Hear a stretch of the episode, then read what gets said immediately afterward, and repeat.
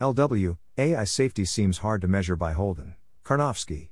Welcome to the Nonlinear Library, where we use text to speech software to convert the best writing from the rationalist and EA communities into audio. This is AI Safety Seems Hard to Measure, published by Holden Karnofsky on December 8, 2022 on Less Wrong. In previous pieces, I argued that there's a real and large risk of AI systems developing dangerous goals of their own and defeating all of humanity, at least in the absence of specific efforts to prevent this from happening. A young, growing field of AI safety research tries to reduce this risk by finding ways to ensure that AI systems behave as intended, rather than forming ambitious aims of their own and deceiving and manipulating humans as needed to accomplish them. Maybe we'll succeed in reducing the risk, and maybe we won't. Unfortunately, I think it could be hard to know either way. This piece is about four fairly distinct seeming reasons that this could be the case, and that AI safety could be an unusually difficult sort of science. This piece is aimed at a broad audience, because I think it's important for the challenges here to be broadly understood. I expect powerful, dangerous AI systems to have a lot of benefits, commercial, military, etc., and to potentially appear safer than they are, so I think it will be hard to be as cautious about AI as we should be. I think our odds look better if many people understand, at a high level, some of the challenges in knowing whether AI systems are as safe as they appear. First, I'll recap the basic challenge of AI safety research, and outline what I wish AI safety research could be like. I wish it had this basic form apply a test to the AI system. If the test goes badly, try another AI development method and test that. If the test goes well, we're probably in good shape. I think car safety research mostly looks like this. I think AI capabilities research mostly looks like this. Then, I'll give four reasons that apparent success in AI safety can be misleading. Great news, I've tested this AI and it looks safe. Why might we still have a problem? Problem key question explanation The Lance Armstrong problem Did we get the AI to be actually safe or good at hiding its dangerous actions? The King Lear problem The lab mice problem Today's subhuman AIs are safe. What about future AIs with more human like abilities? The first contact problem. When dealing with an intelligent agent, it's hard to tell the difference between behaving well and appearing to behave well. When professional cycling was cracking down on performance enhancing drugs, Lance Armstrong was very successful and seemed to be unusually clean. It later came out that he had been using drugs with an unusually sophisticated operation for concealing them. The AI is, actually, well behaved when humans are in control. Will this transfer to when AIs are in control? It's hard to know how someone will behave when they have power over you, based only on observing how they behave when they don't. AIs might behave as intended as long as humans are in control, but at some future point, AI systems might be capable and widespread enough to have opportunities to take control of the world entirely. It's hard to know whether they'll take these opportunities, and we can't exactly run a clean test of the situation. Like King Lear trying to decide how much power to give each of his daughters before abdicating the throne. Today's AI systems aren't advanced enough to exhibit the basic behaviors we want to study, such as deceiving and manipulating humans. Like trying to study medicine in humans by experimenting only on lab mice. Imagine that tomorrow's human like AIs are safe. How will things go when AIs have capabilities far beyond humans? AI systems might, collectively, become vastly more capable than humans, and it's just really hard to have any idea what that's going to be like. As far as we know, there has never before been anything in the galaxy that's vastly more capable than humans in the relevant ways. No matter what we come up with to solve the first three problems, we can't be too confident that it'll keep working if AI advances, or just proliferates a lot more. Like trying to plan for first contact with extraterrestrials, this barely feels like an analogy. I'll close with Ajeya Cotra's young businessperson analogy, which in some sense ties these concerns together. A future piece will discuss some reasons for hope, despite these problems. Recap of the basic challenge. A previous piece laid out the basic case for concern about AI misalignment. In brief, if extremely capable AI systems are developed using methods like the ones AI developers use today, it seems like there's a substantial risk that these AIs will develop unintended aims, states of the world they make calculations and plans toward, as a chess playing AI aims for checkmate. These AIs will deceive, manipulate, and overpower humans as needed to achieve those aims. Eventually, this could reach the point where AIs take over the world from humans entirely. I see AI safety research as trying to design AI systems that won't aim to deceive, manipulate, or defeat humans, even if and when these AI systems are extraordinarily capable and would be very effective at deception manipulation slash defeat if they were to aim at it. That is, AI safety research is trying to reduce the risk of the above scenario, even if, as I've assumed, humans rush forward with training powerful AIs to do ever more ambitious things. I wish AI safety research were straightforward. I wish AI safety research were like car safety research. Too. While I'm sure this is an oversimplification, I think a lot of car safety research looks basically like this. Companies carry out test crashes with test cars. The results give a pretty good, not perfect, indication of what would happen in a real crash. Drivers try driving the cars in low stakes areas without a lot of traffic. Things like steering wheel malfunctions will probably show up here. If they don't and drivers are able to drive normally in low stakes areas, it's probably safe to drive the car in traffic. None of this is perfect, but the occasional problem isn't, so to speak, the end of the world. The worst case tends to be a handful of accidents, followed by a recall and some changes to the car's design validated by further testing. Overall, if we have problems with car safety, we'll probably be able to observe them relatively straightforwardly under relatively low stakes circumstances.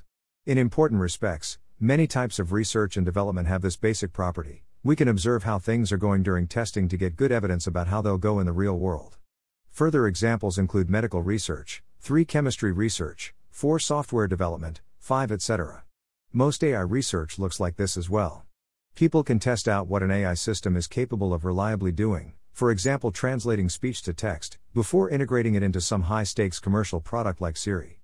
This works both for ensuring that the AI system is capable, for example, that it does a good job with its tasks, and that it's safe in certain ways, for example, if we're worried about toxic language, testing for this is relatively straightforward. The rest of this piece will be about some of the ways in which testing for AI safety fails to give us straightforward observations about whether, once AI systems are deployed in the real world, the world will actually be safe. While all research has to deal with some differences between testing and the real world, I think the challenges I'll be going through are unusual ones. Four problems. 1. The Lance Armstrong problem. Is the AI actually safe or good at hiding its dangerous actions? First, let's imagine that. We have AI systems available that can do roughly everything a human can, with some different strengths and weaknesses but no huge difference in overall capabilities or economic value per hour of work.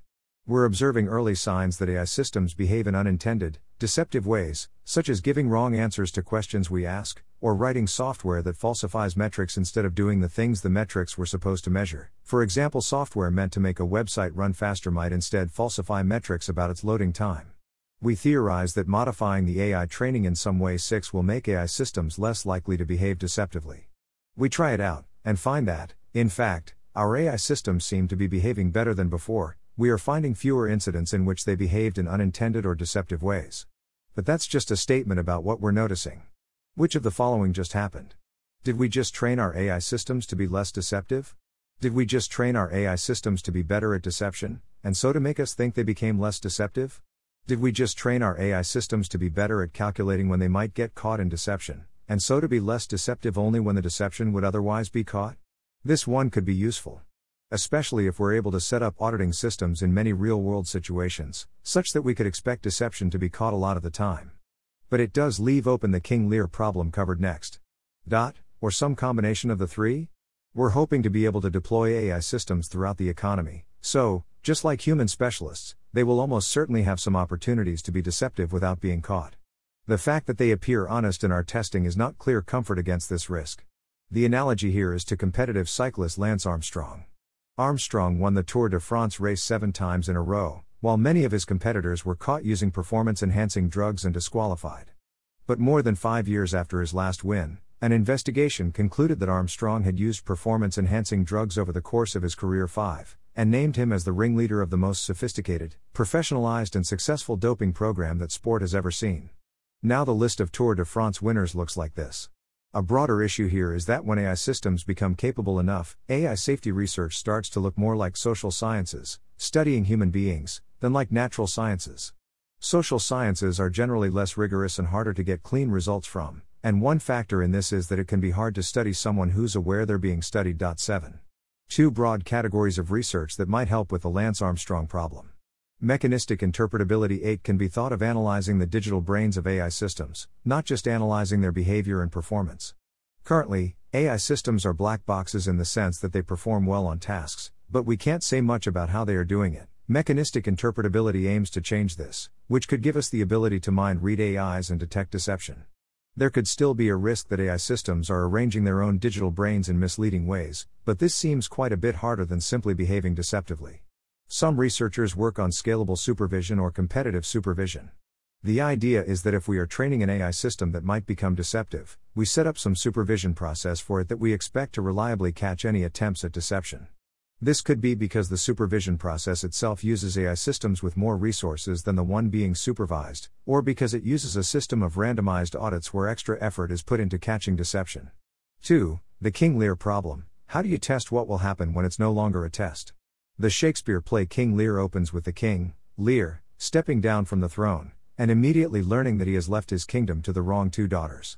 Loving and obsequious while he was deciding on their fate, 9. They reveal their contempt for him as soon as he's out of power and they're in it. If we're building AI systems that can reason like humans, dynamics like this become a potential issue. I previously noted that an AI with any ambitious aim, or just an AI that wants to avoid being shut down or modified, might calculate that the best way to do this is by behaving helpfully and safely in all tests humans can devise. But once there is a real world opportunity to disempower humans for good, that same aim could cause the AI to disempower humans. In other words, A. When we're developing and testing AI systems, we have the power to decide which systems will be modified or shut down and which will be deployed into the real world. Like King Lear deciding who will inherit his kingdom. B. But at some later point, these systems could be operating in the economy, in high numbers with a lot of autonomy. This possibility is spelled out visualized a bit more here and here. At that point, they may have opportunities to defeat all of humanity such that we never make decisions about them again. Like King Lear's daughters after they've taken control. If AI systems can detect the difference between A and B above, then their behavior might systematically change from one to the other, and there's no clear way to test their behavior in B. In general, modern machine learning researchers consider it challenging to handle what's called distributional shift, systematic differences between situations AIs were trained on and situations they're now in. To me, the King Lear problem looks like arguably the most inconvenient possible distributional shift. AI systems risk behaving in unexpected ways just as, and in fact, because, they're now able to defeat humanity, rather than being in a controlled test environment. Some lines of research that might help here. If we could solve the Lance Armstrong problem robustly enough, such that we could be confident AIs were never behaving deceptively, we could simply prompt AIs to answer questions like Would AI System X disempower humans given an opportunity to do so? The digital brain based techniques noted above could imaginably get us here. There might be ways of specifically trying to target the worst case behavior of AI systems, so that they are nearly guaranteed not to behave in certain ways regardless of their situation. This could look something roughly like simulating cases where an AI system has an opportunity to disempower humans, and giving it negative reinforcement for choosing to do so. More on this sort of approach, along with some preliminary ongoing work, here. 3. The lab mice problem. The AI systems we'd like to study don't exist today. Above, I said, when AI systems become capable enough, AI safety research starts to look more like social sciences, studying human beings, than like natural sciences. But today, AI systems aren't capable enough, which makes it especially hard to have a meaningful test bed and make meaningful progress. Specifically, we don't have much in the way of AI systems that seem to deceive and manipulate their supervisors, 10 the way I worry that they might when they become capable enough. In fact, it's not 100% clear that AI systems could learn to deceive and manipulate supervisors even if we deliberately tried to train them to do it. This makes it hard to even get started on things like discouraging and detecting deceptive behavior. I think AI safety research is a bit unusual in this respect. Most fields of research aren't explicitly about solving problems that don't exist yet. Though a lot of research ends up useful for more important problems than the original ones it's studying. As a result, doing AI safety research today is a bit like trying to study medicine in humans by experimenting only on lab mice, no human subjects available. This does not mean there's no productive AI safety research to be done. See the previous sections. It just means that the research being done today is somewhat analogous to research on lab mice, informative and important up to a point, but only up to a point. How bad is this problem? I mean, I do think it's a temporary one, by the time we're facing the problems I worry about, we'll be able to study them more directly. The concern is that things could be moving very quickly by that point, by the time we have AIs with humanish capabilities, companies might be furiously making copies of those AIs and using them for all kinds of things, including both AI safety research and further research on making AI systems faster, cheaper, and more capable. So I do worry about the lab mice problem. And I'd be excited to see more effort on making better model organisms, AI systems that show early versions of the properties we'd most like to study, such as deceiving their supervisors.